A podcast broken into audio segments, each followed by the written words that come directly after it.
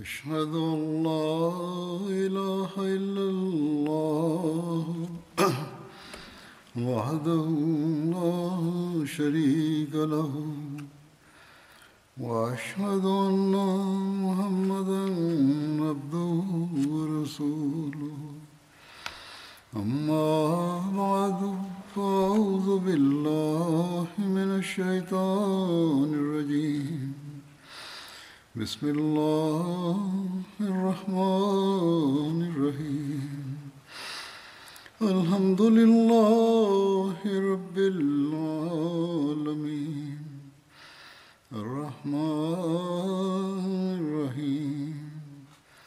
مالك يوم الدين.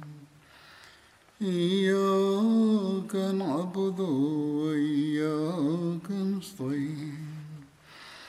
اهدنا الصراط المستقيم صراط الذين أنعمت عليهم غير المغضوب عليهم ولا الضالين ഹജറത്ത് അബൂബക്കർ സിദ്ദീഖ് അള്ളാഹുനഹുവിനെ സംബന്ധിച്ച അനുസ്മരണമാണ് നടന്നു വരുന്നത് കഴിഞ്ഞ ഖുത്തുബയ്ക്ക് മുമ്പ് അതേപ്പറ്റിയാണ് പറഞ്ഞത്. അതിൽ സുറാക്കയെ പറ്റി പറഞ്ഞിരുന്നു. അദ്ദേഹവും സമ്മാനത്തെ പ്രതീക്ഷിച്ചുകൊണ്ട് നബി സല്ലല്ലാഹു അലൈഹി പിടിയിടുന്നതിന് വേണ്ടി പുറപ്പെട്ടിട്ടുണ്ടായിരുന്നു. എന്നാൽ അള്ളാഹുവിന്റെ വിധി അനുസരിച്ച് അദ്ദേഹത്തിന് മുന്നിൽ നിരവധി തടസ്സങ്ങളുണ്ടായി. ആ സമയത്ത് അദ്ദേഹം തിരുനബി സല്ലല്ലാഹു അലൈഹി സ്വലമിനോട് അപേക്ഷിച്ചു. അങ്ങ് ഭരണാധികാരിയാകുമ്പോൾ എനിക്ക് സംരക്ഷണം നൽകണം. അതിനുവേണ്ടി ഒരു ലിഖിതം എഴുതിപ്പിച്ചു. ഇതിനെ സംബന്ധിച്ച് ചില നിവേദനങ്ങളിൽ കാണുന്നുണ്ട്. മറ്റൊരു നിവേദനമനുസരിച്ച് അയാൾ തിരിച്ചു വരുമ്പോൾ നബി സല്ലാഹു അലൈഹി വസല്ലം അദ്ദേഹം സംഭാവനയോട് പറഞ്ഞു സുറാക്ക കിസ്രയുടെ വളകൾ നിന്റെ കൈകളിൽ അണിയിക്കപ്പെടുമ്പോൾ നിന്റെ അവസ്ഥ എന്തായിരിക്കും? സുറാക്ക അത്ഭുതന്തരനായി തിരിഞ്ഞു. എന്നിട്ട് ചോദിച്ചു കിസ്ര ബിൻ ഹുർമസ്? നബ്സാസ്ലം പറഞ്ഞു അതെ. കിസ്ര ബിൻ ഹുർമസ് തന്നെ. അങ്ങനെ അതർ തുമലല്ലാഹുവിന്റെ ഖിലാഫത്ത് കാലത്ത് ഹിസ്രയുടെ വളകളും മറ്റ് സാധന സാമഗ്രികളും കൊണ്ടുവന്നപ്പോൾ ഉമറല്ലാഹുർഹു സുറാക്കെ വിളിച്ചിട്ട് എന്നിട്ട് പറഞ്ഞു കൈകൾ നീട്ടുക അതിൽ ആ വളകൾ അണിയിച്ചു. എന്നിട്ട് പറഞ്ഞു കിസ്ര ബിൻ ഹുർമസിൽ നിന്ന് ഈ എല്ലാം പിടിച്ച് നമുക്ക് അധീനമാക്കി തന്ന അള്ളാഹുവിനാകും സർവസ്തുതിയും മറ്റൊരു നിവേദനത്തിൽ പറയുന്നു ഹിജറത്ത് വേളയിലല്ല മറിച്ച് നബ്സല്ലാ അലൈവല്ലം ഹുനൈനിൽ നിന്നും തായിഫിൽ നിന്നും തിരിച്ചു വരുമ്പോൾ സുറാഖ ബിൻ മാലിക് ജറാന എന്ന സ്ഥലത്ത് വെച്ചാണ് ഇസ്ലാം സ്വീകരിച്ചത്. ജറാന മക്കയ്ക്കും തായിഫിനും ഇടയിലുള്ള ഒരു കിണറിന്റെ പേരാകുന്നു. നബ്സല്ലാ അലിസ്ലം സുറാഖയോട് പറഞ്ഞു കിസ്രയുടെ വളകൾ നിന്റെ കൈകളിൽ അണിയിക്കപ്പെടുമ്പോൾ നിന്റെ അവസ്ഥ എന്തായിരിക്കും?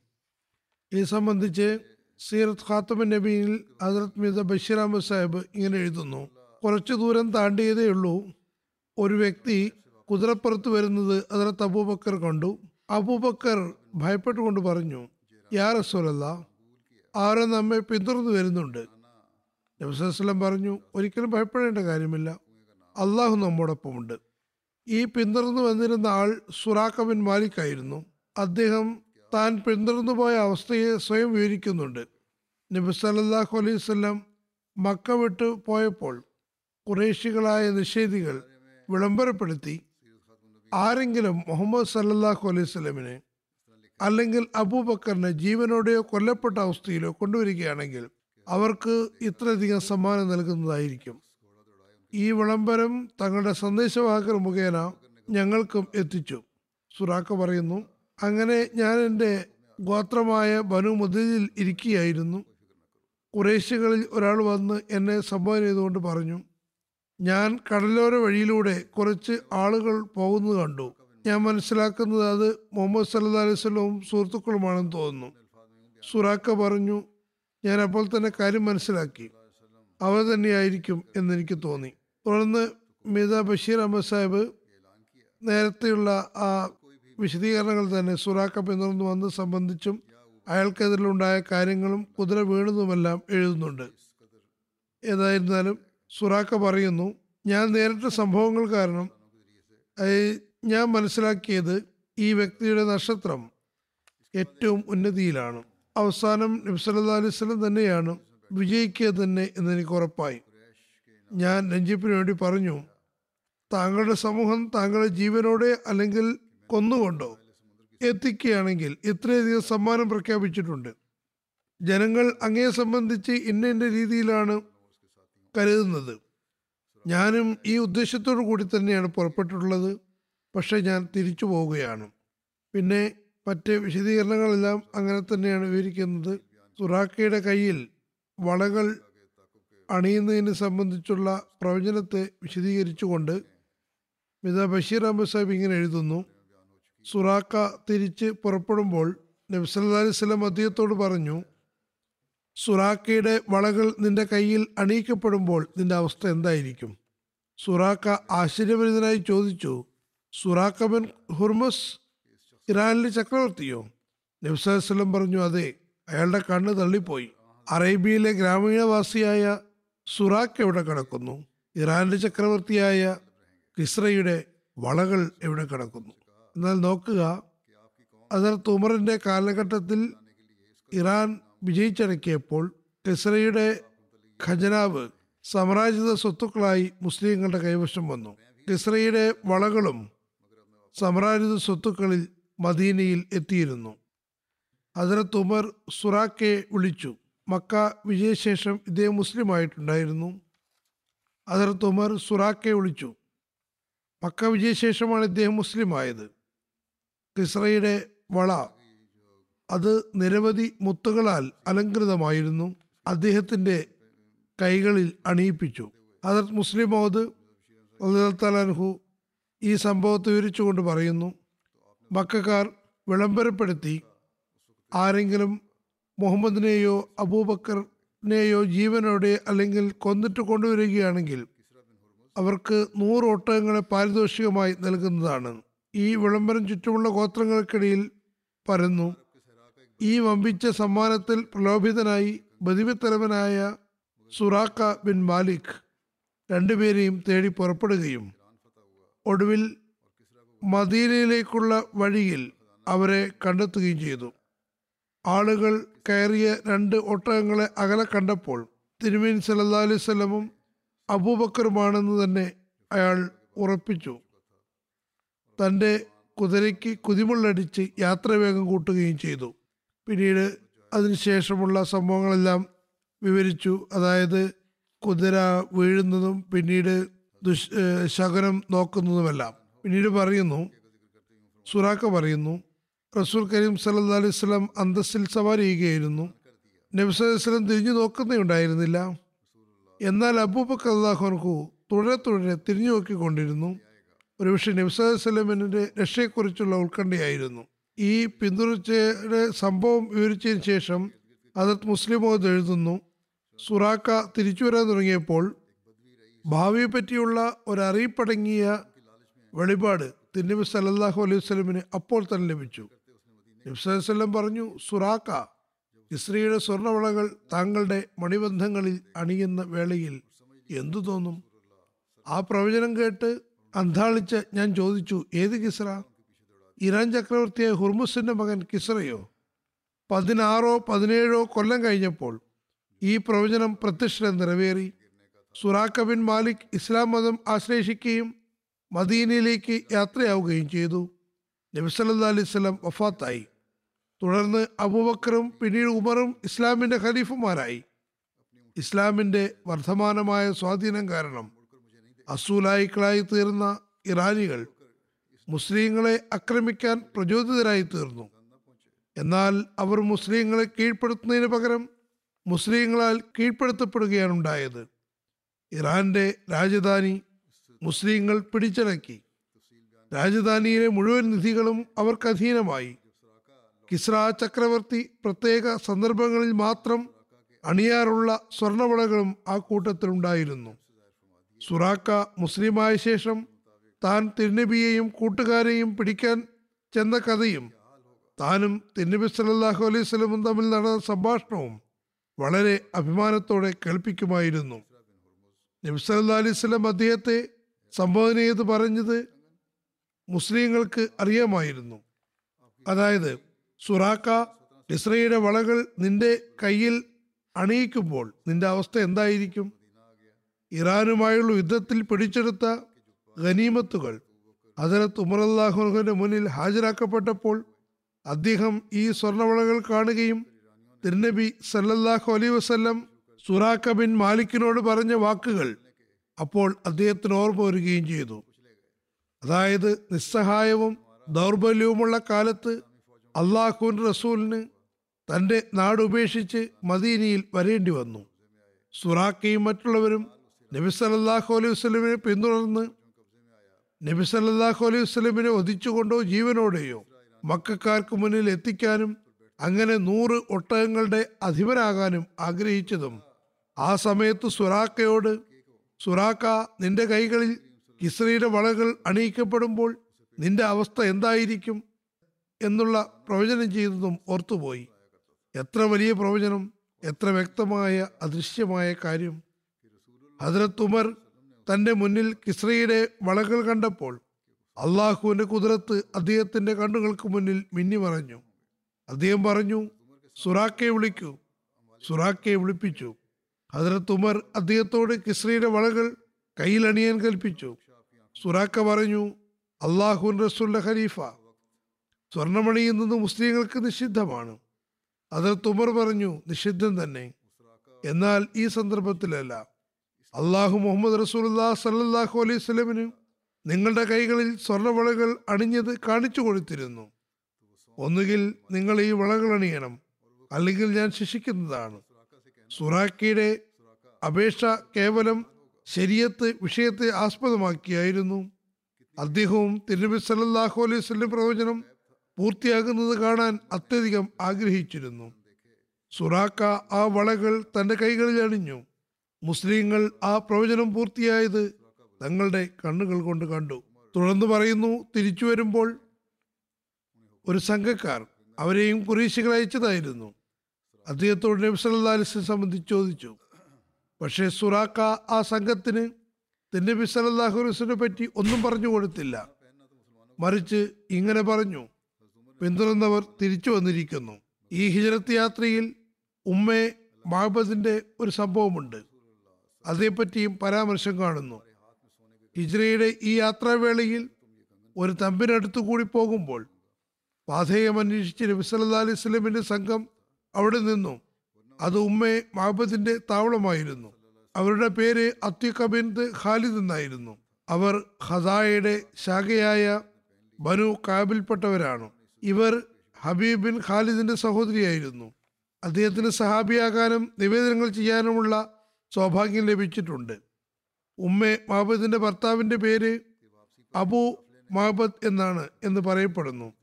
അദ്ദേഹവും തിന്നബി സല്ലല്ലാഹു അലൈഹി വസ്ലമിൽ നിന്ന് നിവേദനങ്ങൾ ചെയ്തിട്ടുണ്ട്. അദ്ദേഹം നബി സല്ലല്ലാഹു അലൈഹി വസല്ലമിന്റെ ജീവിതകാലത്ത് തന്നെ വഫാത്തായി. അബു മഹബദിന്റെ യഥാർത്ഥ പേര് എന്താണെന്ന് അറിയില്ല. ഉമ്മ മഹബദ് താവളത്തിന്റെ ഖദീദ എന്ന ഭാഗത്തായിരുന്നു. ഖദീദ് അടുത്തുള്ളൊരു നാട്ടിൻപുറമാണ് അത് റാബിക്കിൽ നിന്ന് ഏതാനും മെയിൽ അകലെ തെക്ക് ഭാഗത്ത് സ്ഥിതി ചെയ്യുന്നു. അവിടെയാണ് പ്രസിദ്ധമായ മനാത്ത് വിഗ്രഹത്തെ നാട്ടിയിരുന്നത്. മക്കാർ അതിനെ ആരാധിച്ചിരുന്നു. ഉമ്മ മഹബദ് ധീരയും ശക്തിയുമായ വനിതയായിരുന്നു. അവർ തന്റെ താവളത്തിന് മുന്നിൽ ഇരിക്കുമായിരുന്നു. അതിലൂടെ പോകുന്നവർക്ക് അന്നപാനീയങ്ങൾ നൽകിയിരുന്നു.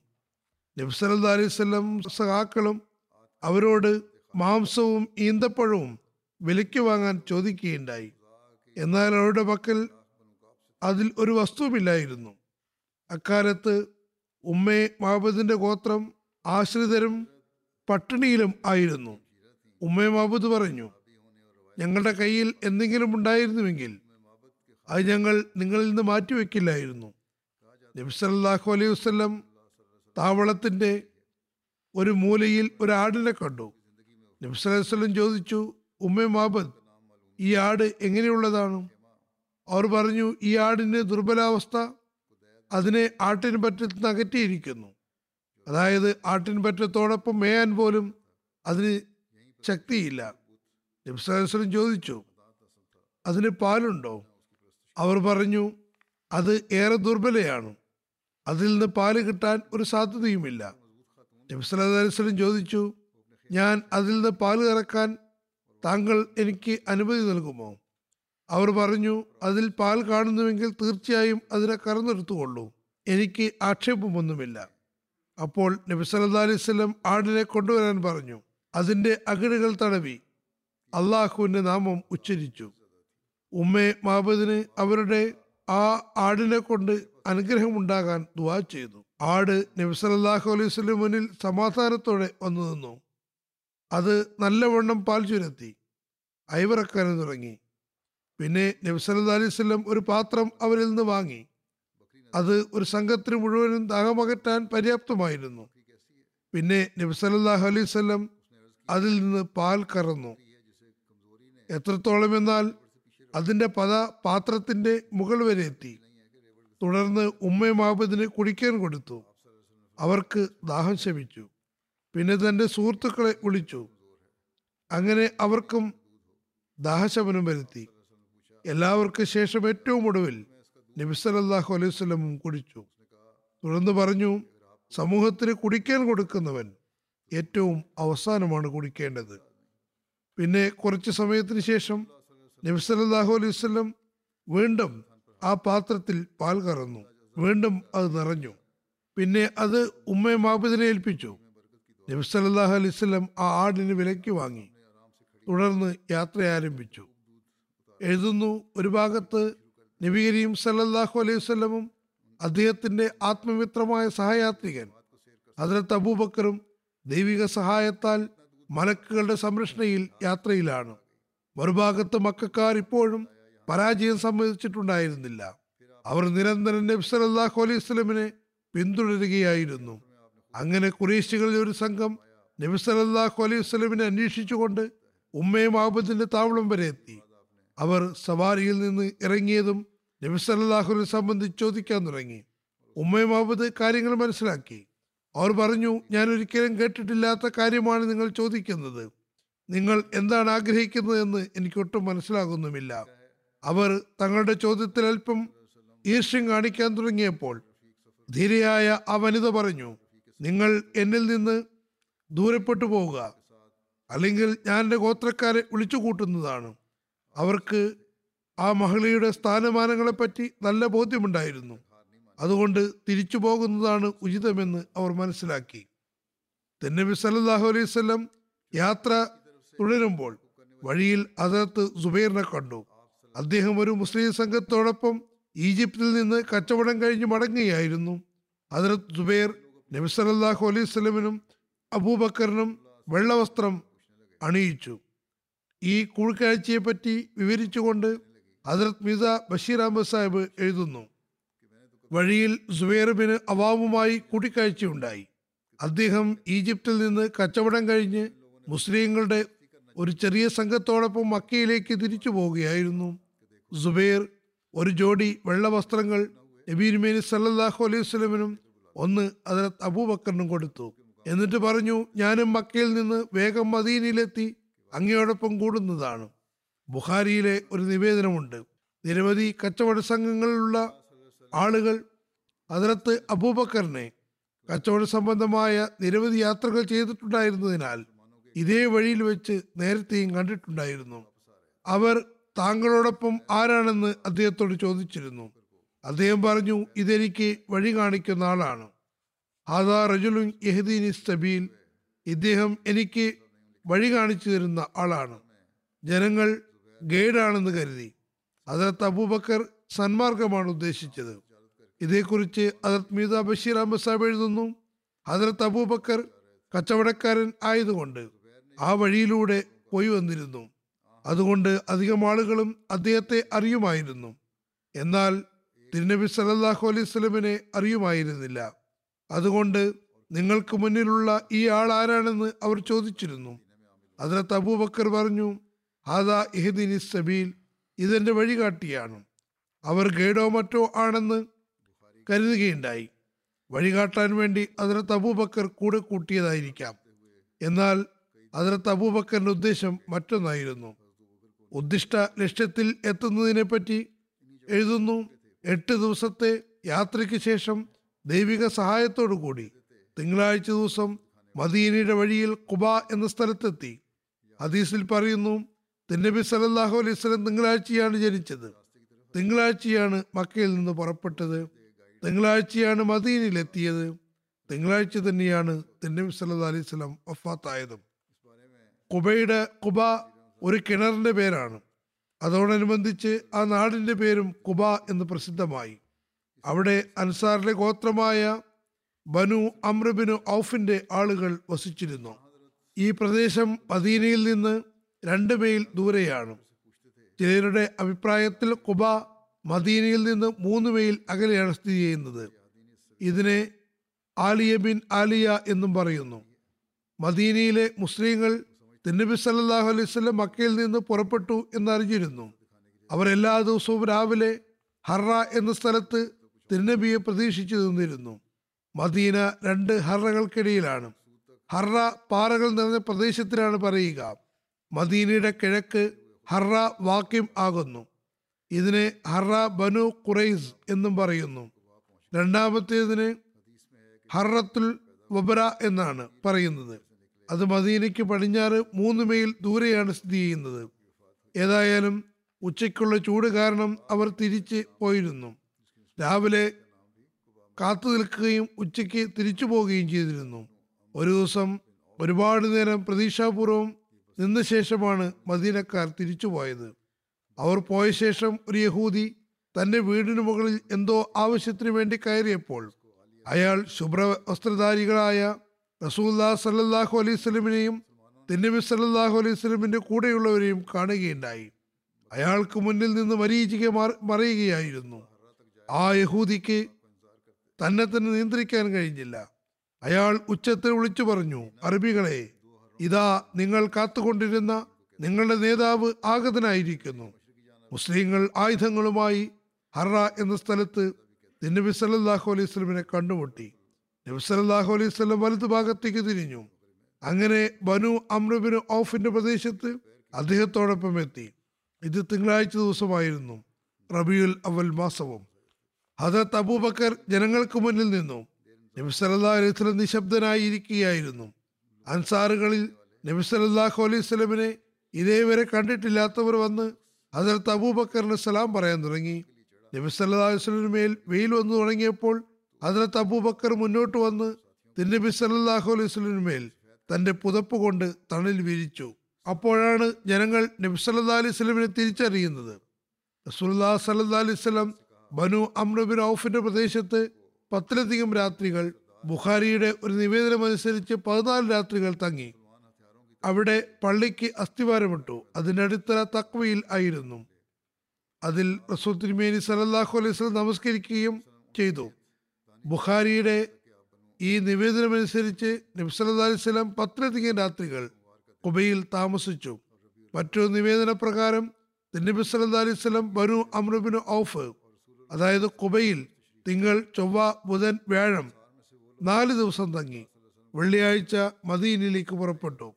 ഒരു നിവേദനത്തിൽ പറയുന്നു നബി സല്ലാ അലൈഹി വസല്ലം ഇരുപത്തിരണ്ട് രാത്രികൾ അവിടെ തങ്ങുകയുണ്ടായി. ഹജറത് മുസ്ലിം മോദ് നബി സല്ലല്ലാഹു അലൈഹി വസല്ലം കുബയിൽ വന്നതിനെ പറ്റി അനുസ്മരിച്ചുകൊണ്ട് പറയുന്നു സുറാഖയുമായി പിരിഞ്ഞ ശേഷം നബി സല്ലല്ലാഹു അലൈഹി വസല്ലം മദീനയിലേക്കുള്ള പ്രയാണം നിർബാധം തുടർന്നു. മദീനയിലെ ജനങ്ങൾ അക്ഷമരായി കാത്തു നിൽക്കുകയാണ്. അവരെ സംബന്ധിച്ചിടത്തോളം അതിനേക്കാൾ പ്രാധാന്യമർഹിക്കുന്ന ഒരു ദിനം ഉണ്ടായിരുന്നില്ല. എന്തെന്നാൽ മക്കയ്ക്ക് വേണ്ടി ഉദിച്ചു പൊങ്ങിയ ഒരു സൂര്യൻ ഇപ്പോൾ മദീനയ്ക്ക് മുകളിലാണ് തെളിഞ്ഞു പ്രകാശിക്കുന്നത്. തിരുനബി സല്ലാഹു അലൈഹി വസല്ലം മക്കയിൽ നിന്ന് അപ്രത്യക്ഷനായെന്ന് അറിഞ്ഞിരുന്നു. അതായത് മദീനക്കാർ ആ ദിവസം മുതൽ തിരുനബി സല്ലാ അലൈഹി വസല്ലമിനെ കാത്തിരിക്കുകയാണ്. അവരിൽ ചില സംഘങ്ങൾ തിരുനബിയെ കാണാനായി മദീനയ്ക്ക് പുറത്ത് നാഴികകളോളം മുന്നോട്ട് നീങ്ങി. രാവിലെ പുറപ്പെട്ടവർ വൈകുന്നേരം നിരാശയോടെ മടങ്ങുകയായിരുന്നു പതിവ്. അങ്ങനെ നബി സല്ലല്ലാഹു അലൈഹി വസല്ലം മദീനയ്ക്ക് അടുത്തെത്തിയപ്പോൾ ആദ്യം അവിടെ അടുത്തുള്ള കുബ എന്ന ഗ്രാമത്തിൽ കുറച്ചു ദിവസം തങ്ങുവാൻ തീരുമാനിച്ചു. ഒരു യഹൂദി തിരുനബി സല്ലാ അലൈഹി വസല്ലം ഒട്ടകങ്ങൾ വരുന്നത് കണ്ടിരുന്നു. അവ തിരുനബിയുടെ സംഘമാണെന്ന് അയാൾ മനസ്സിലാക്കി.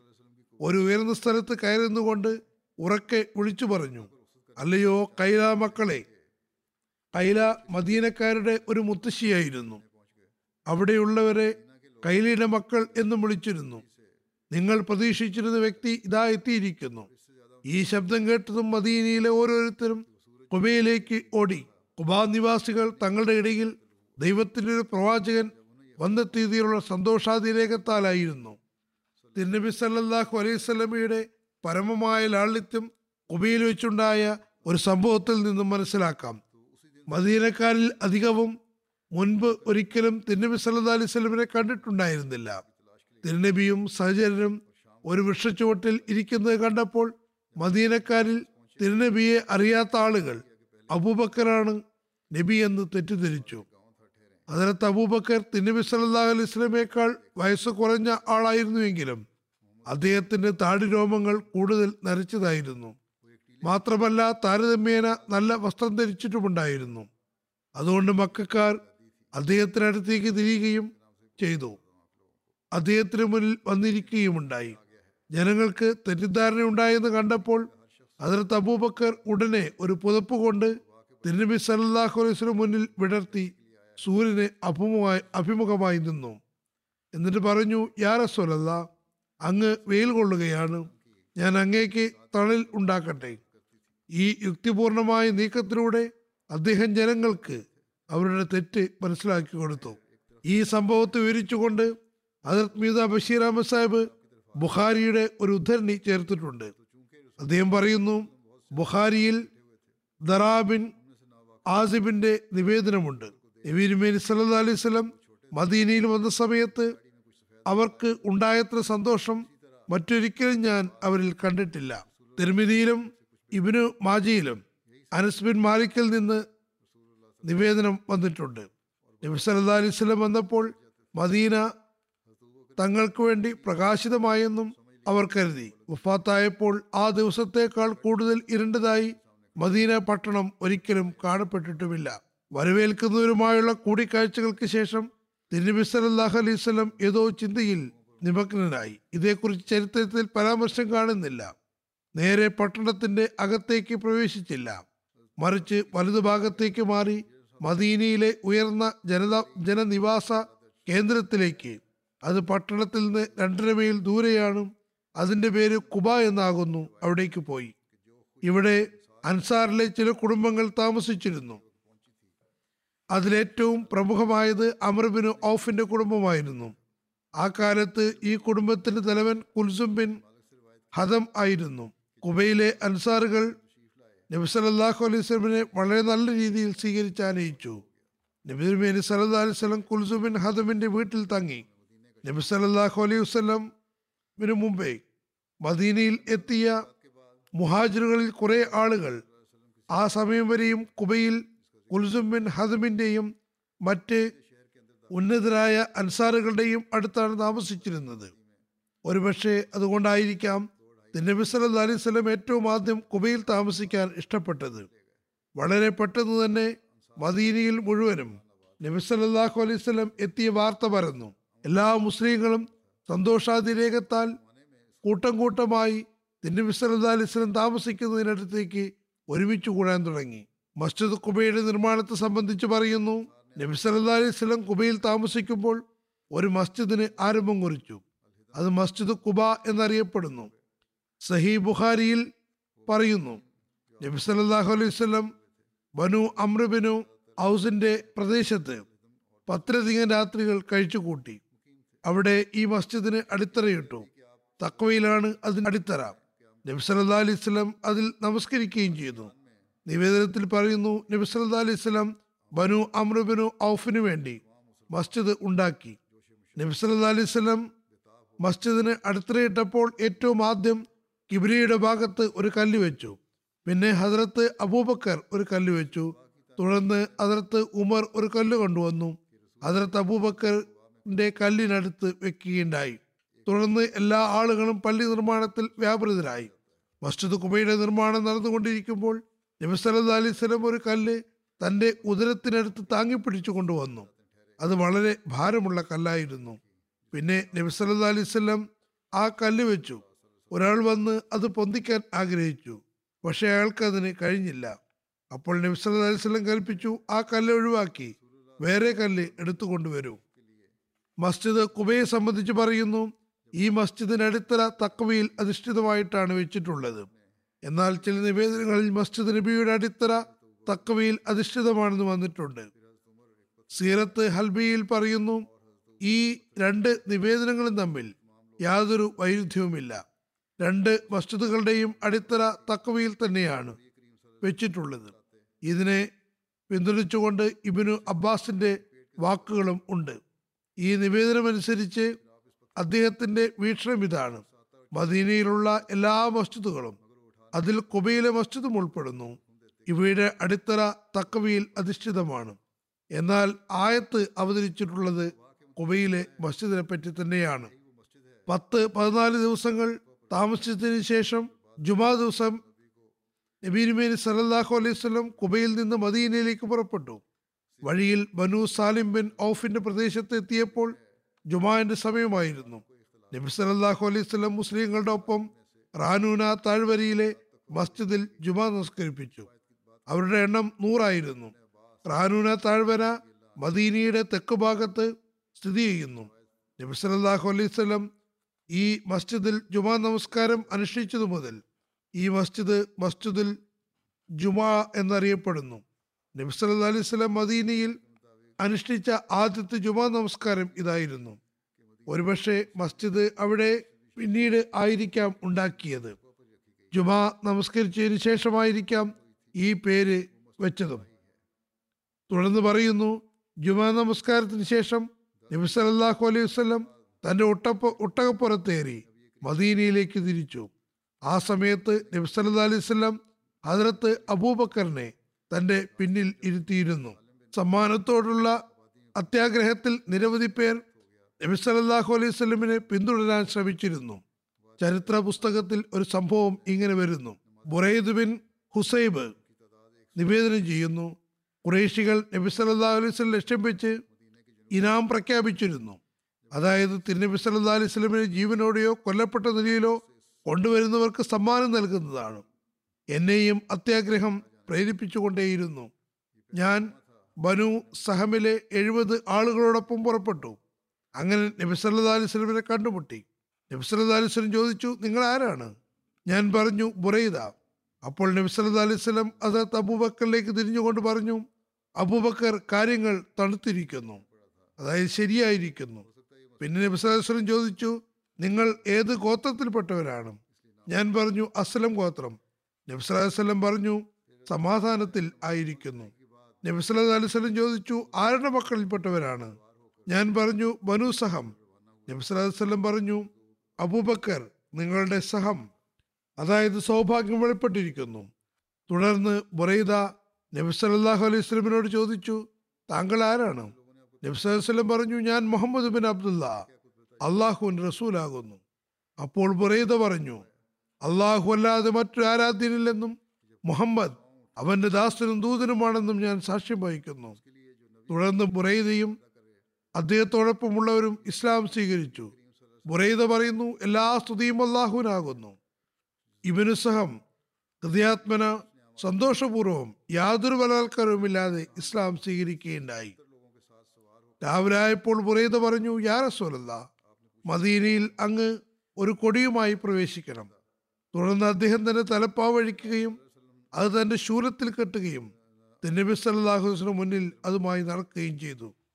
അങ്ങനെയാണ് മുസ്ലിങ്ങൾ മദീനയിൽ പ്രവേശിച്ചത്. സഹി ബുഖാരിയിൽ നബി സല്ലി വസല്ലം മദീനയിൽ വന്നത് സംബന്ധിച്ച് അനസ് ബിൻ നിവേദനം ഇങ്ങനെ കാണാം. നബി സല്ലി വസല്ലം മദീനയിൽ വന്ന് മദീനയിലെ മുഗൾ ഭാഗത്ത് ബനു അമ്രബിനു ഔഫിന്റെ ഗോത്രത്തിലെത്തി. നബി സല്ലാ അലൈഹി വസല്ലം പതിനാല് രാത്രികൾ അവിടെ തങ്ങി. പിന്നെ ബനു നജാറിനോട് വാളുകളും എടുത്തു വരാൻ കൽപ്പിച്ചു. ഈ സംഭവം ഇപ്പോഴും നബി സല്ലല്ലാഹു അലൈഹി വസല്ലം തന്റെ സവാരിയിൽ ഇരിക്കുന്നതായും അതിർത്ത് അബൂബക്കർ തിന്നബിയുടെ പിന്നിൽ ഇരിക്കുന്നതും. ബനു നജാറിലെ സംഘം തിന്നബിക്ക് ചുറ്റുമുള്ളതും നബി സല്ലല്ലാഹു അലൈഹി വസല്ലം ഹസ്രത്ത് അബൂ അയ്യൂബിന്റെ മുറ്റത്ത് തമ്പടിച്ചതും ഞാൻ ഓർക്കുന്നു. ഈ സംഭവങ്ങളെല്ലാം വിവരിച്ചുകൊണ്ട് ഹജരത് മീസ ബഷീർ അഹമ്മദ് സാഹിബ് എഴുതുന്നു കുബയിൽ പത്ത് ദിവസത്തിലധികം താമസിച്ച ശേഷം. ജുമാ ദിവസം നബി സല്ലാ അലൈഹി വസല്ലം മദീനയുടെ ഉൾപ്രദേശത്തേക്ക് പുറപ്പെട്ടു. അൻസാറുകളുടെയും മുഹാജിറുകളുടെയും ഒരു വലിയ സംഘം തിരുനബിയോടൊപ്പം ഉണ്ടായിരുന്നു. നബി സല്ലാ അലൈഹി വസല്ലം ഒട്ടകപ്പുറത്തായിരുന്നു. ഹദ്രത്ത് അബൂബക്കർ പിന്നിൽ തന്നെ ഇരിക്കുന്നുണ്ട്. ഈ സംഘം മന്ദം മന്ദം മദീനയിലേക്ക് പ്രവേശിച്ചു തുടങ്ങി. വഴിയിൽ ജുമാ നമസ്കാരത്തിന് സമയമായി. നബി സല്ലല്ലാഹു അലൈഹി സ്വലം ബനു സാലിം ബിൻ ഔഫിന്റെ പ്രദേശത്ത് തങ്ങുകയും സഹാബാക്കൾക്കൊപ്പം ഖുത്തുബയും ജുമയും നിർവഹിക്കുകയും ചെയ്തു. ചരിത്രകാരന്മാർ എഴുതുന്നു ഇതിനു മുമ്പേ തന്നെ ജുമ ആരംഭിച്ചിരുന്നുവെങ്കിലും നബി അലൈഹി സ്വലം സ്വയം നിർവഹിച്ച ആദ്യത്തെ ജുമ ഇതായിരുന്നു. അതിനുശേഷം ജുമാ നമസ്കാരത്തിന്റെ രീതി കൃത്യമായി നിലവിൽ വന്നു. ഇതിൽ നിന്ന് മനസ്സിലാകുന്നതും മസ്ജിദ് പിന്നീടാണ് ഉണ്ടാക്കിയത് എന്നാണ്. ജുമായിൽ നിന്ന് വിരമിച്ച ശേഷം തിരുനബിയുടെ സംഘം മെല്ലെ മെല്ലെ യാത്ര തുടർന്നു. തിരുനബി സല്ലാ അലൈഹി സ്വലം വഴിയിലൂടെ മുസ്ലിങ്ങളുടെ വീടുകൾക്ക് മുന്നിലൂടെ നീങ്ങുമ്പോൾ അവർ സന്തോഷാതിരേഖത്താൽ ഇങ്ങനെ പറഞ്ഞിരുന്നു യാ റസൂലല്ലാ ഇതാ ഞങ്ങളുടെ വീടും സമ്പത്തും അങ്ങേക്ക് മുന്നിൽ ഹാജരാണ്. അങ്ങയെ സംരക്ഷിക്കാനുള്ള സംവിധാനവും ഞങ്ങൾക്ക് പക്കലുണ്ട്. അങ്ങ് ഞങ്ങളുടെ അടുക്കൽ വന്നാലും നബ്സലം അവർക്ക് വേണ്ടി നന്മയൊക്കെ ദുവാകൾ ചെയ്യുകയും മെല്ലെ മെല്ലെ പട്ടണത്തിനുള്ളിലേക്ക് നീങ്ങുകയും ചെയ്തുകൊണ്ടിരുന്നു. മുസ്ലിം സ്ത്രീകളും പെൺകുട്ടികളും സന്തോഷഭരിതരായി വീടുകളുടെ മൊട്ടുപ്പാവിൽ കയറി ഇങ്ങനെ ഗാനം ആലപിച്ചു തലയിൽ ബദറു അലൈന മിൻസനിയാത്തിൽ വിതായി. വജബ് ശുക്കുറു അലൈന മാതാ ലില്ലാഹിദായി അതായത് പതിനാലാം രാവിലെ ചന്ദ്രൻ നമുക്ക് മേൽ അൽവിദ താഴ്വരയിലൂടെ ഉദിച്ചുയർന്നിരിക്കുന്നു. അതുകൊണ്ട് അള്ളാഹുവിനോട് നന്ദി കാണിക്കാൻ നാം എപ്പോഴും ബാധ്യസ്ഥരാണ്. മുസ്ലിം കുട്ടികൾ മദീനയുടെ തിരുവോരങ്ങളിൽ അള്ളാഹുവിൻ റസൂൽ മുഹമ്മദ് സല്ലാ അലിസ്ലം വന്നിരിക്കുന്നു എന്ന് പാടി നടക്കുന്നുണ്ടായിരുന്നു. മദീനയിലെ ഒരു നീഗ്രാടിമ നബിസല്ലാ അലിസ്ലം വന്നതിൽ സന്തോഷപൂർവം വാൾപ്പയറ്റ് നടത്തി മുന്നേറുന്നുണ്ടായിരുന്നു. അങ്ങനെ നബിസല്ലാഹു അലൈഹി സ്വലം നഗരത്തിന് അടുത്ത് പ്രവേശിച്ചപ്പോൾ എല്ലാ ഓരോ വ്യക്തിയും ആഗ്രഹിച്ചത് തിന്നബി സലല്ലാഹു അലൈഹി സ്വലം അവരുടെ വീട്ടിൽ തങ്ങണമെന്നും കൂടുതൽ കൂടുതൽ നബി അലൈഹി സ്വലമിന് സേവനം ചെയ്യാൻ കഴിയണമെന്നുമാണ്. നബി അലൈഹി സ്വലം എല്ലാവരോടും സ്നേഹപൂർവം സംസാരിക്കുകയും മുന്നോട്ട് നീങ്ങുകയും ചെയ്തു. നബി അലൈഹി വസല്ലമിന്റെ ഒട്ടകം ബനു നജാർ പ്രദേശത്തെത്തി. ഈ സ്ഥലത്ത് ബനു നജാറിലെ ആളുകൾ ആയുധധാരികളായി അണിയണിയായി നബി സല്ലാഹു അലൈഹി സ്വലമിനെ സ്വീകരിക്കാൻ നിൽക്കുന്നുണ്ടായിരുന്നു. ഗോത്രത്തിലെ പെൺകുട്ടികൾ ദഫുകൾ പൊട്ടി ഇങ്ങനെ പാടുന്നുണ്ടായിരുന്നു. നഹുനു ജവാറിൻ മിൻ ബനി നജാർ യാ ഹബ്ബദ മുഹമ്മദ് മിൻ അതായത് ഞങ്ങൾ ബനു നജാറിലെ പെൺകുട്ടികൾ ആകുന്നു. മുഹമ്മദ് റസൂൽ സല്ലാ അലൈഹി സ്വലം ഞങ്ങളുടെ പ്രദേശത്ത് താമസിക്കാൻ വന്നിരിക്കുന്നു. ഇതിൽ പരം ഞങ്ങൾക്ക് എന്ത് സൗഭാഗ്യമാണ് വേണ്ടത്? നബി സലല്ലാഹു അലൈഹി വസ്ലമിന്റെയും ഹജറത്ത് അബൂബക്കറിനെയും കുടുംബങ്ങളെ മദീനയിലേക്ക് കൊണ്ടുവരുന്നത് സംബന്ധിച്ച് ഹജറത് മുസ്ലിം മൗത്ത് പറയുന്നു. കുറച്ചു കാലത്തിന് ശേഷം നബി സലല്ലാഹു അലൈഹി വസ്ലം താൻ സ്വതന്ത്രനാക്കിയ അടിമ അതായത് മദീനയിൽ വന്ന് കുറച്ചു കാലത്തിന് ശേഷം സെയ്ദിനെ നബി സലല്ലാഹു അലൈഹി സ്വലമിന്റെ കുടുംബത്തെ കൊണ്ടുവരാൻ മക്കയിലേക്ക് അയച്ചു. മക്കാർ പെട്ടെന്നുള്ള ഹിജറത്ത് കാരണം തികച്ചും അമ്പരതിരിക്കുകയായിരുന്നു അതുകൊണ്ട് കുറച്ചു കാലത്തേക്ക് ആക്രമണങ്ങളുടെ പരമ്പര നിലച്ചിരുന്നു. ഈ അസ്വസ്ഥത കാരണം അവർ നബ്സല്ലാ അലൈഹി സ്വലമിന്റെയും അതിർത്ത് അബൂബക്കറിന്റെയും കുടുംബങ്ങൾ മക്ക വിടുന്നതിൽ പ്രയാസമുണ്ടാക്കിയില്ല. അവർ സസുഖം മദീനയിൽ എത്തിച്ചേർന്നു. ഈ കാലത്ത് അലൈഹി സ്വലം മദീനയിൽ വാങ്ങിയ ഭൂമിയിൽ ഏറ്റവും ആദ്യം മസ്ജിദിന് തറക്കല്ലിടുകയാണ് ചെയ്തത്. തുടർന്ന് തനിക്കും തന്റെ സഹചരർക്കും വേണ്ടി വീടുകളുണ്ടാക്കി. മദീന ഹിജറത്തിന് ശേഷം ഹജറത്ത് അബൂബക്കർ സിദ്ദീഖ് സ്വൻ ആയിൽ ഹജറത്ത് ഹുബൈബ് ബിൻ ആസാഫിന്റെ അടുത്താണ് തങ്ങിയത്. സൻ ആ മദീനയിലെ ഗ്രാമപ്രദേശങ്ങളിൽ ഒരു സ്ഥലമാണ്. അത് മസ്ജിദ് നബിയിൽ നിന്ന് ഏകദേശം രണ്ട് mile ദൂരത്താണുള്ളത്. Hazrat Hubaib Banu Haris bin ഹസറജിൽപ്പെട്ട ആളാകുന്നു. ഒരു നിവേദനമനുസരിച്ച് ഹജറത്ത് അബൂബക്കർ താമസിച്ചത് ഹജറത്ത് ഹാരിജ് ബിൻ സെയ്ദിന്റെ അടുക്കലായിരുന്നു. ചില നിവേദനങ്ങളിൽ ഹജറത്ത് അബൂബക്കർ സൻആയിൽ തന്നെ വീടുണ്ടാക്കുകയും വസ്ത്രമുണ്ടാക്കാനുള്ള പണിശാല ഉണ്ടാക്കുകയും ചെയ്തു. അതിൽ നിന്നാണ് കച്ചവടം ചെയ്തിരുന്നത്. ഇൻഷാല്ല ഈ അനുസ്മരണം ഇനിയും തുടരുന്നതാണ്. ഇനി ഞാൻ ചില മർഹൂമികളെ അനുസ്മരിക്കാൻ ആഗ്രഹിക്കുകയാണ്. ഇതിൽ ആദ്യത്തെ അനുസ്മരണം അസീർ രാഹമോല അഥവാ ദൈവവഴിയിൽ തണങ്കലിൽ കഴിഞ്ഞ ചൗധരി അസ്ഗർ അലി കലാർ സാഹിബിനെ കുറിച്ചാണ്. ഇദ്ദേഹം മുഹമ്മദ് ഷരീഫ് സാഹിബ് കലാർ ബഹാൽപൂരിന്റെ മകനായിരുന്നു. ജയിൽ ബന്ധിതനായിരിക്കെ തന്നെ ജനുവരി പത്താം തീയതി അസുഖ അസുഖബാധിതനാവുകയും ആശുപത്രിയിൽ വെച്ച് മരണപ്പെടുകയും ചെയ്തു. ഇന്നാലില്ലാഹി വൈന അലഹി രാജുവൻ അതുകൊണ്ട് ഇദ്ദേഹം ഷഹീദുകളിൽ ഉൾപ്പെടുന്നു. വിശദീകരണ പ്രകാരം രണ്ടായിരത്തി ഇരുപത്തി ഒന്ന് സെപ്റ്റംബർ ഇരുപത്തിനാലിന് ബഗ്ദാദുൽ ജദീദ് പോലീസ് സ്റ്റേഷനിൽ ഇദ്ദേഹത്തിനെതിരിൽ സി ഇരുന്നൂറ്റി തൊണ്ണൂറ്റി അഞ്ച് വകുപ്പ് പ്രകാരം പ്രവാചക നിന്ന കേസ് ചുമത്തി. നൗസുബില്ല അഹമ്മദികൾക്കെതിരിൽ പ്രവാചക നിന്നയുടെ കേസ് ഒരു മടിയും കൂടാതെ ചുമത്തപ്പെടുന്നു. ഇദ്ദേഹത്തെ സെപ്റ്റംബർ ഇരുപത്തിയാറിന് അറസ്റ്റ് ചെയ്തു. അറസ്റ്റിന് ശേഷം മർഹൂം ബഹാവൽപൂർ ജയിലിലായിരുന്നു. ജയിലിൽ വെച്ച് രക്തം ഛർദ്ദിക്കുകയും അസുഖ ബാധിതനാവുകയും ചെയ്തപ്പോൾ അദ്ദേഹത്തെ രണ്ടായിരത്തി ഇരുപത്തിരണ്ട് ജനുവരി നാലിന് ബഹാവൽപൂരിലെ ഒരു ആസ്പത്രിയിലേക്ക് മാറ്റുകയും അവിടെ ചികിത്സ തുടരുകയും ചെയ്തു. ബന്ധനസ്ഥരായിരിക്കെ തന്നെ ജനുവരി പത്തിന് ആശുപത്രിയിൽ വെച്ച് ഫജർ നമസ്കാരത്തിന് മുമ്പ് വഫാത്തായി. ഇന്നാലില്ലാഹി വ ഇന്നാലിഹി രാജുവിൻ വഫാത്താകുമ്പോൾ അദ്ദേഹത്തിന് എഴുപത് വയസ്സായിരുന്നു പ്രായം. മർഹൂമിന്റെ ജാമ്യാപേക്ഷ കോടതിയുടെ പരി- പരിഗണനയിലായിരുന്നു. ജനുവരി എട്ടിന് ജാമ്യാപേക്ഷ പരിഗണിക്കുന്ന ദിവസവുമായിരുന്നു. എന്നാൽ അന്നേ ദിവസം പോലീസ് രേഖകളുമായി ഹാജരാകാത്തതിനാൽ ജഡ്ജി പതിനൊന്നാം തീയതിക്ക് വാദം കേൾക്കാൻ മാറ്റിവെച്ചു. എന്നാൽ ഇതിന്റെ വിധി വരും മുമ്പേ തന്നെ മർഹൂം യഥാർത്ഥ ഉടമസ്ഥന്റെ സന്നിധിയിലേക്ക് ഹാജരായി. മർഹൂം മൂന്ന് മാസവും പതിനഞ്ച് ദിവസവും അസീറെ റാഹമൗല ആയിരുന്നു. ആയിരത്തി തൊള്ളായിരത്തി എഴുപത്തി ഒന്നിൽ മെട്രിക് പാസ്സായതിനു ശേഷം ചെറുപ്രായത്തിൽ തന്നെ സ്വയം ബയ്യെത്തിയത് ജമാഅത്തിൽ പ്രവേശിക്കുകയുണ്ടായി. തന്റെ കുടുംബത്തിലെ ഏക അഹമ്മദിയായിരുന്നു. ബയ്യത്തിന് ശേഷം എതിർപ്പുകൾ ഉണ്ടായിട്ടും സ്ഥൈര്യത്തോടെ നിലകൊണ്ടു. എഫ് സി കോളേജിൽ നിന്ന് അദ്ദേഹം എം എസ് സി മാത്സ് പാസ്സായി. അഹമ്മദിയത്ത് സ്വീകരിച്ച കാരണം അദ്ദേഹത്തിന്റെ മാതാപിതാക്കൾ വിദ്യാഭ്യാസ കാലഘട്ടത്തിൽ സാമ്പത്തിക സഹായം നൽകുന്നത് നിർത്തലാക്കുകയും അഹമ്മദിയത്ത് ഉപേക്ഷിക്കുകയാണെങ്കിൽ മാത്രം വിദ്യാഭ്യാസത്തിനുള്ള സാമ്പത്തിക സഹായം നൽകുകയുള്ളൂ എന്ന നിബന്ധന മുന്നോട്ട് വയ്ക്കുകയും ചെയ്തു. എന്നാലും അദ്ദേഹം സ്ഥൈര്യത്തോടെ നിലകൊള്ളുകയും കുട്ടികൾക്ക് ട്യൂഷനും മറ്റുമെടുത്ത് തന്റെ വിദ്യാഭ്യാസത്തിനുള്ള തുക കണ്ടെത്തുകയും ചെയ്തു. മർഹൂമിന്റെ പിതാവ് ഇദ്ദേഹത്തിന് സ്ഥൈര്യവും തക്കവയും കണ്ട് അതിൽ പ്രഭാവിതനാവുകയും എതിർപ്പ് അവസാനിപ്പിക്കുകയുമുണ്ടായി. തന്റെ മരണശേഷം അഹമ്മദിയായ മകൻ അനാമതിയായ തന്റെ സ്വത്തിൽ നിന്ന് മാറ്റി നിർത്തപ്പെടും എന്ന ഭയത്താൽ താൻ ജീവിച്ചിരിക്കെ തന്നെ അദ്ദേഹത്തിന് സ്വത്തിൽ നിന്ന് മകനുള്ള ഭാഗം വീതിച്ചു നൽകുകയും ചെയ്തു.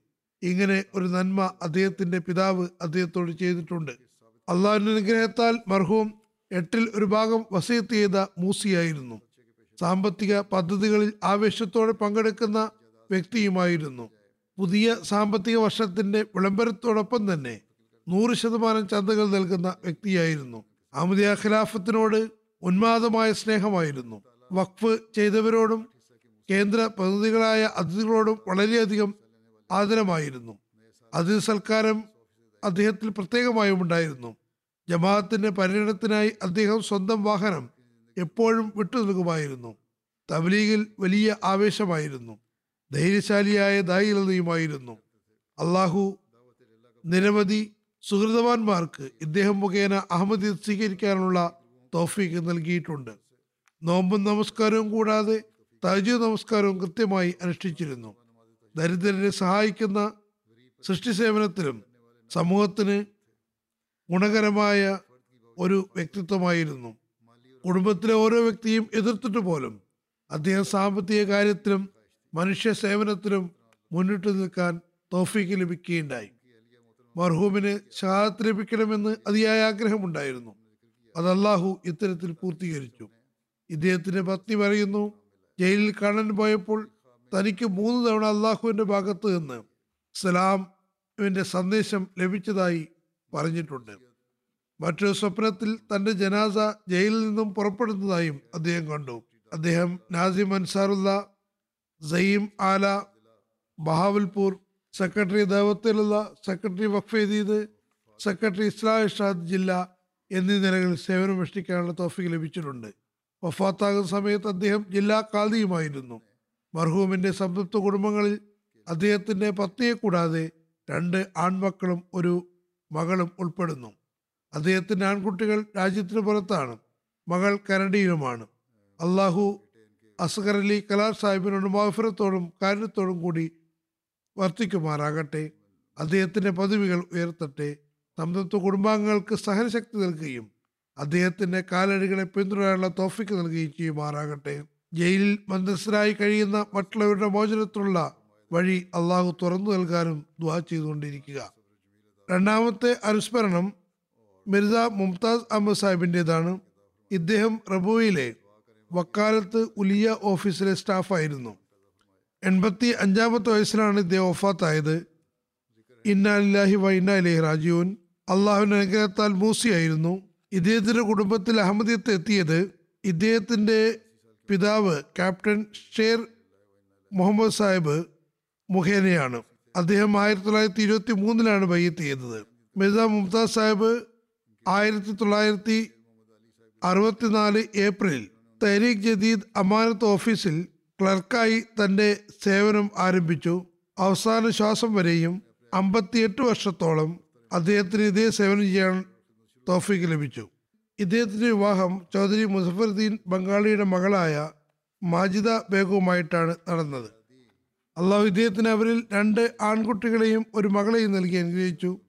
ഇദ്ദേഹത്തിന്റെ മകളുടെ മകനായ ഖാലിദ് മൻസൂർ സാഹിബ് എഴുതുന്നു ഞങ്ങളുടെ മാതാമഹൻ ഞങ്ങളെ എപ്പോഴും ജമാഅത്തിന്റെ സേവനവുമായി ബന്ധപ്പെട്ട് നിർത്തിയിരുന്നു. ജമാഅത്തായി നമസ്കാരത്തിന്റെ പ്രാധാന്യത്തെക്കുറിച്ച് പറയുകയും ഉപദേശിക്കുകയും ചെയ്തിരുന്നു. പറയുന്നു എന്റെ പിതാവിന്റെ മരണശേഷം എന്റെ മാതാമഹൻ പിതാവിന്റെ കുറവ് അനുഭവപ്പെടാൻ ഇട നൽകിയിട്ടില്ല. എന്റെ ഒരു സുഹൃത്തിനെ പോലെയായിരുന്നു അദ്ദേഹം. എപ്പോഴും അദ്ദേഹത്തെ ജമാഅത്തി സേവനത്തിൽ വ്യാപൃതനായി കാണപ്പെട്ടു. മാതൃകായോഗ്യനായ സുഹൃത്തും പിതാവും ജമാഅത്തിന് സേവകനുമായിരുന്നു. എല്ലാവരോടും സ്നേഹവാത്സല്യത്തോടെ പെരുമാറുമായിരുന്നു. സമയനിഷ്ഠ പുലർത്തിയിരുന്നു. അതിന്റെ പ്രാധാന്യത്തെക്കുറിച്ച് ഉപദേശിക്കുമായിരുന്നു. അദ്ദേഹത്തോടൊപ്പം ജോലി ചെയ്തിരുന്ന വ്യക്തിയാണ് സയ്യിദ് നാസർ സാഹിബ്. അദ്ദേഹം പറയുന്നു നീണ്ടകാലം എനിക്ക് അദ്ദേഹത്തോടൊപ്പം ജോലി ചെയ്യാൻ അവസരം ലഭിച്ചു. വളരെ വൃത്തിയായി ജോലി ചെയ്യുമായിരുന്നു. തന്റെ ജോലി തീർത്തതിന് ശേഷം തന്റെ സഹപ്രവർത്തകരുടെ ജോലികളിലും സഹായിക്കുമായിരുന്നു. ലുക്മാൻ സാക്കിബ് സാഹിബ് മുറബി സിൽസില എഴുതുന്നു. ആരോഗ്യനില മോശമായ അവസ്ഥയിലും അദ്ദേഹം തനിക്കുമേൽ അർപ്പിതമായ ജോലികൾ ചുറുചുറുക്കോടെ ചെയ്യുമായിരുന്നു. അവസാന സമയം വരെയും ഓർമ്മശക്തി വളരെ അത്ഭുതപരമായിരുന്നു. വർഷങ്ങൾക്ക് മുമ്പുള്ള ഒരു കാര്യത്തെക്കുറിച്ചും ചോദിക്കുകയാണെങ്കിലും അത് ഇന്ന ഫയലിൽ ഇന്ന സ്ഥലത്താണ് ഉള്ളത് എന്ന് പറയുമായിരുന്നു. സഭ്യമായ തമാശകൾ ഇഷ്ടപ്പെടുകയും അത് പറയുകയും ചെയ്തു ചെയ്യുമായിരുന്നു. എന്നാൽ അനാവശ്യ സംസാരങ്ങളും വൃഥ സംസാരിച്ചു കൊണ്ടിരിക്കുന്നതിൽ നിന്നും അദ്ദേഹം വിട്ടുനിന്നു. തന്റെ ജോലികൾ തീർത്തതിന് ശേഷം ലഭിച്ചിരുന്ന സമയം ഓഫീസിൽ തന്നെ ഇരുന്ന് ഏതെങ്കിലും പഴയ ഫയൽ എടുത്ത് നോക്കുമായിരുന്നു. ഡോക്ടർ സുൽത്താൻ മുബഷിർ സാഹിബ് ഇദ്ദേഹത്തെക്കുറിച്ച് ഇദ്ദേഹം വളരെ വിനയനായിരുന്നു എന്ന് എഴുതിയിട്ടുണ്ട്. ഇദ്ദേഹം ആശുപത്രിയിൽ വരുമ്പോൾ ഒരു സീനിയർ സ്റ്റാഫായിട്ടും ധൃതി കാണിക്കാതെ തന്റെ അവസരം വരുന്നതുവരെ ക്ഷമയോടെ കാത്തിരിക്കുമായിരുന്നു. നന്ദി പ്രകടിപ്പിക്കുക എന്ന ഗുണം അദ്ദേഹത്തിൽ പ്രത്യേകമായും ഉണ്ടായിരുന്നു. ക്ഷമാശീലവും സഹിഷ്ണുതയും അദ്ദേഹത്തിൽ വളരെയധികം ഉണ്ടായിരുന്നു. നീണ്ടകാല രോഗം കാരണം ബുദ്ധിമുട്ട് അധികമായിട്ട് പോലും അദ്ദേഹം ഒരിക്കലും അസഹിഷ്ണുതയോ അക്ഷമയോ പ്രകടിപ്പിച്ചില്ല. ഓഫീസിലെ ചില സുഹൃത്തുക്കളല്ലാതെ അദ്ദേഹത്തിന് അധികം സുഹൃത്തുക്കളും ഉണ്ടായിരുന്നില്ല വളരെ നിശബ്ദ പ്രകൃതക്കാരനായ അദ്ദേഹത്തെ അദ്ദേഹത്തിന്റെ ചുരുക്കം സുഹൃത്തുക്കൾ മാത്രം ഉള്ളതായിട്ടാണ് ഞാനും കണ്ടിട്ടുള്ളത്. വീട് വിട്ടാൽ ഓഫീസ് ഓഫീസ് വിട്ടാൽ വീട് എന്നതായിരുന്നു അദ്ദേഹത്തിന്റെ രീതി. വളരെ കഠിനാധ്വാനത്തോടെ ജോലി ചെയ്തിരുന്നു. കഠിനാധ്വാനത്തോടൊപ്പം സ്നേഹത്തോടും വിശ്വസ്തയോടും കൂടി അദ്ദേഹം തന്റെ ജീവിതം കഴിച്ചുകൂട്ടി. അള്ളാഹു മാഫിരത്തും കാരുണ്യവും വർഷിക്കുമാറാകട്ടെ. അദ്ദേഹത്തിന്റെ സന്തതികൾക്കും അദ്ദേഹത്തിന്റെ നന്മകൾ തുറന്നു കൊണ്ടുപോകാനുള്ള തോഫിക്ക് നൽകുമാറാകട്ടെ. അടുത്ത അനുസ്മരണം ഫതില ഉമർ ആശുപത്രിയുടെ മുൻ അഡ്മിനിസ്ട്രേറ്ററായിരുന്ന ഡോക്ടർ അബ്ദുൽ ഖാലിഖ് സാഹിബിനെ കുറിച്ചാണ്. കഴിഞ്ഞ ദിവസം തൊണ്ണൂറ്റിയേഴാമത്തെ വയസ്സിൽ വഫാത്തായി. ഇന്നാലില്ലാഹി വ ഇന്നാ ഇലഹി രാജീവൻ അള്ളാഹുവിന്റെ അനുഗ്രഹത്താൽ മൂസിയായിരുന്നു. അദ്ദേഹത്തിന്റെ പിതാവ് മിയാ മുഹമ്മദ് ആലം സാഹിബ്. ആയിരത്തി തൊള്ളായിരത്തി പത്തൊമ്പതിൽ ബയ്യത്ത് ചെയ്തപ്പോഴാണ് ഇവരുടെ കുടുംബം അഹമ്മദീയത്തിൽ പ്രവേശിക്കുന്നത്.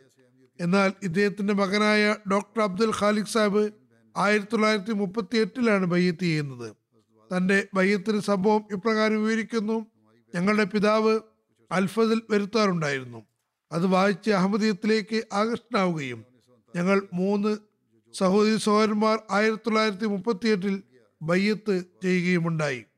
മാതാവ് നോമ്പ് നമസ്കാരാദികൾ കൃത്യമായി അനുഷ്ഠിച്ചിരുന്നു. ഞങ്ങൾ ബയ്യത്ത് ചെയ്തതിനെ കുറിച്ച് അറിഞ്ഞ് അവരും ബയ്യത്ത് ചെയ്തു പറയുന്നു ആയിരത്തി തൊള്ളായിരത്തി മുപ്പത്തി ഒമ്പതിലെ ജൂബിലി ജലസയിൽ ഞാൻ ആദ്യമായി കാദിയാനിൽ പോയി. അതിനുശേഷം പലതവണ ജലസയിൽ പങ്കെടുക്കാനുള്ള അവസരം ലഭിച്ചു. അദ്ദേഹത്തിന്റെ ഭാര്യ ആയിരത്തി തൊള്ളായിരത്തി എൺപത്തി ഏഴിൽ വഫാത്തായി. രണ്ട് ആൺകുട്ടികളും രണ്ട് പെൺകുട്ടികളുമുണ്ട്. ഇദ്ദേഹത്തിന്റെ ഒരു മകനായ ഡോക്ടർ അബ്ദുൽ ബാരി ഇസ്ലാമാബാദിലെ അമീറാണ്.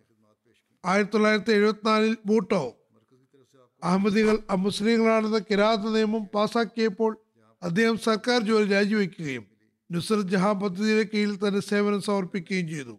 കേന്ദ്രം അദ്ദേഹത്തെ ആയിരത്തി തൊള്ളായിരത്തി എഴുപത്തിയേഴിൽ സിറാലിനോളിലേക്ക് അയക്കുകയും അവിടെ അദ്ദേഹത്തിന് മൂന്ന് വർഷം മനുഷ്യകുലത്തെ സേവിക്കാനുള്ള തൗഫീക്ക് ലഭിക്കുകയും ചെയ്തു.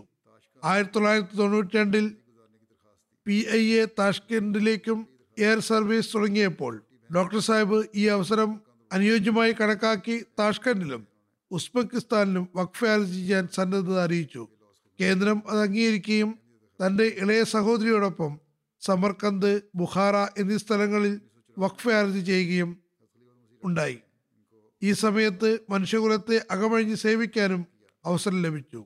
അഹമ്മദീയത്തിന് സന്ദേശം എത്തിക്കാനുള്ള തോഫിക്കും അദ്ദേഹത്തിന് കിട്ടി. ആയിരത്തി തൊള്ളായിരത്തി തൊണ്ണൂറ്റി നാലിൽ ഖലീഫത്തുൽ മസീർ ആബെ അദ്ദേഹത്തെ ഫതിലെ ഉമർ ആശുപത്രി റബുയുടെ അഡ്മിനിസ്ട്രേറ്ററായി നിയമിച്ചു. ഇവിടെ അദ്ദേഹം രണ്ടായിരത്തി അഞ്ച് വരെ ഏകദേശം പത്ത് വർഷത്തിലധികം സേവന നിരന്തരായിരുന്നു അദ്ദേഹത്തിന്റെ കാലത്ത് ഫതിലെ ഉമർ ആശുപത്രിയിൽ പലതരത്തിലുള്ള നിർമ്മാണ വിപുലീകരണ പ്രവർത്തനങ്ങൾ നടന്നു. അദ്ദേഹത്തെക്കുറിച്ച് ഒരു കുട്ടി എഴുതുന്നു. എൺപത് എൺപത്തി ഒന്ന് വയസ്സിലും അദ്ദേഹത്തിന് സേവന തൽപരത ഒരു യുവാവിന്റെതായിരുന്നു എന്നിരുന്നാലും തനിക്ക് വയസ്സായിരുന്നു എന്ന് അദ്ദേഹത്തെ തോന്നുന്നുണ്ടായിരുന്നു. അതുകൊണ്ട് അദ്ദേഹം എന്നോട് റിട്ടയർമെന്റിന് അപേക്ഷിച്ചു. അങ്ങനെ അദ്ദേഹം റിട്ടയർ ആവുകയും ഇസ്ലാമാബാദിൽ സ്ഥിര താമസമാക്കുകയും ചെയ്തു. ഇസ്ലാമാബാദിലും പ്രാദേശിക കാദി എന്ന രീതിയിൽ പ്രവർത്തിച്ചു വന്നു. അദ്ദേഹത്തിന്റെ മൂത്ത മകൻ ഡോക്ടർ അബ്ദുല്ല ബാരി പറയുന്നു തന്റെ കുട്ടികളുടെ ദീനി തർബീയത്തിനെ കുറിച്ചും സ്വഭാവ സംസ്കരണത്തെക്കുറിച്ചും അദ്ദേഹത്തിന് എപ്പോഴും ചിന്തയുണ്ടായിരുന്നു. ഖുറാൻ പാരായണത്തിൽ അദ്ദേഹം എപ്പോഴും ഒഴുകിയിരുന്നു ഇത് അദ്ദേഹത്തിന്റെ ഇഷ്ട വിനോദമായിരുന്നു പ്രധാനപ്പെട്ട കാര്യങ്ങളെല്ലാം അദ്ദേഹം വിശുദ്ധൂരൻ അടിസ്ഥാനത്തിലാണ് തീരുമാനിച്ചിരുന്നത്. അദ്ദേഹത്തിന്റെ മരുമകൻ ഡോക്ടർ മുസഫർ അലി നാസിർ ഇദ്ദേഹവും ബാക്കൻ ജില്ലയിലെ നായബ് അമീറാണ്. എഴുതുന്നു ഞാൻ ഇതുവരെ ദിവസത്തിൽ ഇത്രയധികം തിലാവത്ത് ചെയ്യുന്ന മറ്റാരെയും കണ്ടിട്ടില്ല. അദ്ദേഹത്തിന് വിശുദ്ധ ഖുറാനോട് പ്രത്യേക അനുരക്തിയായിരുന്നു. ഒരു തവണ അദ്ദേഹം ആശുപത്രിയിൽ നിന്ന് ഡിസ്ചാർജ് ആയപ്പോൾ ഹോസ്പിറ്റൽ സ്റ്റാഫ് ഇനി ഞങ്ങൾക്ക് ആരാണ് ഖുറാൻ ഓതി കേൾപ്പിക്കുക എന്ന് സങ്കടപ്പെട്ടിരുന്നു. ചൂടുകാലമായാലും തണുപ്പ് കാലമായാലും അദ്ദേഹത്തിന്റെ താജി നമസ്കാരത്തിലെ കൃത്യനിഷ്ഠത ഞങ്ങൾക്ക് ഒരു മാതൃകയാണ്. ഖിലാഫത്തിനോടും ജമാഅത്തിനോടും വളരെ സ്നേഹമായിരുന്നു. വളരെ ലളിത ജീവിതം നയിച്ചിരുന്നു. ഒരിക്കലും ഒരു കാര്യത്തിലും പരാതി പറഞ്ഞിട്ടില്ല. അദ്ദേഹത്തിന്റെ പേരക്കുട്ടി അബ്ദുസമദ് റസോയി എഴുതുന്നു. അദ്ദേഹം അള്ളാഹുവിന്റെ പ്രീതിക്ക് വേണ്ടി എല്ലാ ബുദ്ധിമുട്ടുകളും സഹിക്കുകയും തന്റെ സന്തോഷങ്ങളെ ത്യജിക്കുകയും ചെയ്തു. റബുവിൽ അദ്ദേഹത്തിന്റെ വീട്ടിലെനിക്ക് പലതവണ തങ്ങാനുള്ള അവസരം ലഭിച്ചിട്ടുണ്ട്. പറയുന്നു അദ്ദേഹത്തിന്റെ വ്യക്തിത്വം ജീവനുള്ള ദൈവത്തെ തിരിച്ചറിയാൻ എന്നെ സഹായിച്ചു. അദ്ദേഹത്തിന്റെ ചതജി നമസ്കാരം ഉന്നത നിലവാരത്തിലുള്ളതായിരുന്നു. ഖിലാഫത്തിനോടുള്ള അദ്ദേഹത്തിന്റെ ദൃഢമായ സ്നേഹവും ആദരവും ഞങ്ങളുടെ നല്ല രീതിയിലുള്ള തർബീയത്തിന് കാരണമായി. ഫതിൽ ഉമർ ഹോസ്പിറ്റലിലെ ഡോക്ടർ അബ്ദുൽ ഖാലിഖ് പറയുന്നു ആശുപത്രിയിലെ ജൂനിയർ ഡോക്ടർമാരോട് വാത്സല്യത്തോടെ പെരുമാറുകയും ജൂനിയർ ഡോക്ടർമാരുടെ ട്രെയിനിങ്ങിൽ പ്രത്യേകം ശ്രദ്ധ വേണമെന്ന് സീനിയർ ഡോക്ടർമാരോട് പറയുകയും ചെയ്യുമായിരുന്നു. ഹോസ്പിറ്റലിന്റെ കാര്യങ്ങളിൽ വളരെ വിശ്വസ്തയോടെ മേൽനോട്ടം വഹിച്ചിരുന്നു. ദരിദ്രർക്കും ആവശ്യക്കാർക്കും സ്വന്തം ചെലവിൽ സഹായിച്ചിരുന്നു. ഡോക്ടർ അഹമ്മദ് അഷ്റഫ് പറയുന്നു വളരെ സഹനശീലനായ വ്യക്തിയായിരുന്നു. സഹിഷ്ണുതയും വാത്സല്യവും കാണിച്ചിരുന്ന വ്യക്തിയായിരുന്നു. മിതഭാഷിയുമായിരുന്നു. ആശുപത്രി സംവിധാനത്തിലെ ചെറിയ ചെറിയ കാര്യങ്ങളിൽ പോലും വളരെയധികം ശ്രദ്ധ പതിപ്പിച്ചിരുന്നു. നിയമങ്ങൾ അനുസരിച്ച് കാര്യങ്ങൾ ചെയ്യിക്കാറുണ്ടായിരുന്നു. മറ്റു ഡോക്ടർമാരോടും തന്റെ മകനോടും മരുമകനോടും ഫതിൽ ഉമർ ഹോസ്റ്റലിൽ വന്ന് വക്ഫേർ ചെയ്യാൻ പ്രേരിപ്പിക്കുമായിരുന്നു. അള്ളാ താല പരേതിനോട് മാഫിറത്തോടും കാരണത്തോടും കൂടി പെരുമാറട്ടെ. അദ്ദേഹത്തിന്റെ നന്മകൾ അദ്ദേഹത്തിന്റെ സന്താനങ്ങളിലും തുറന്നു കൊണ്ടുപോകുമാറാകട്ടെ നമസ്കാരത്തിന് ശേഷം ഇവരുടെയെല്ലാം ജനാസ നമസ്കാരം അനുഷ്ഠിക്കുന്നതായിരിക്കും.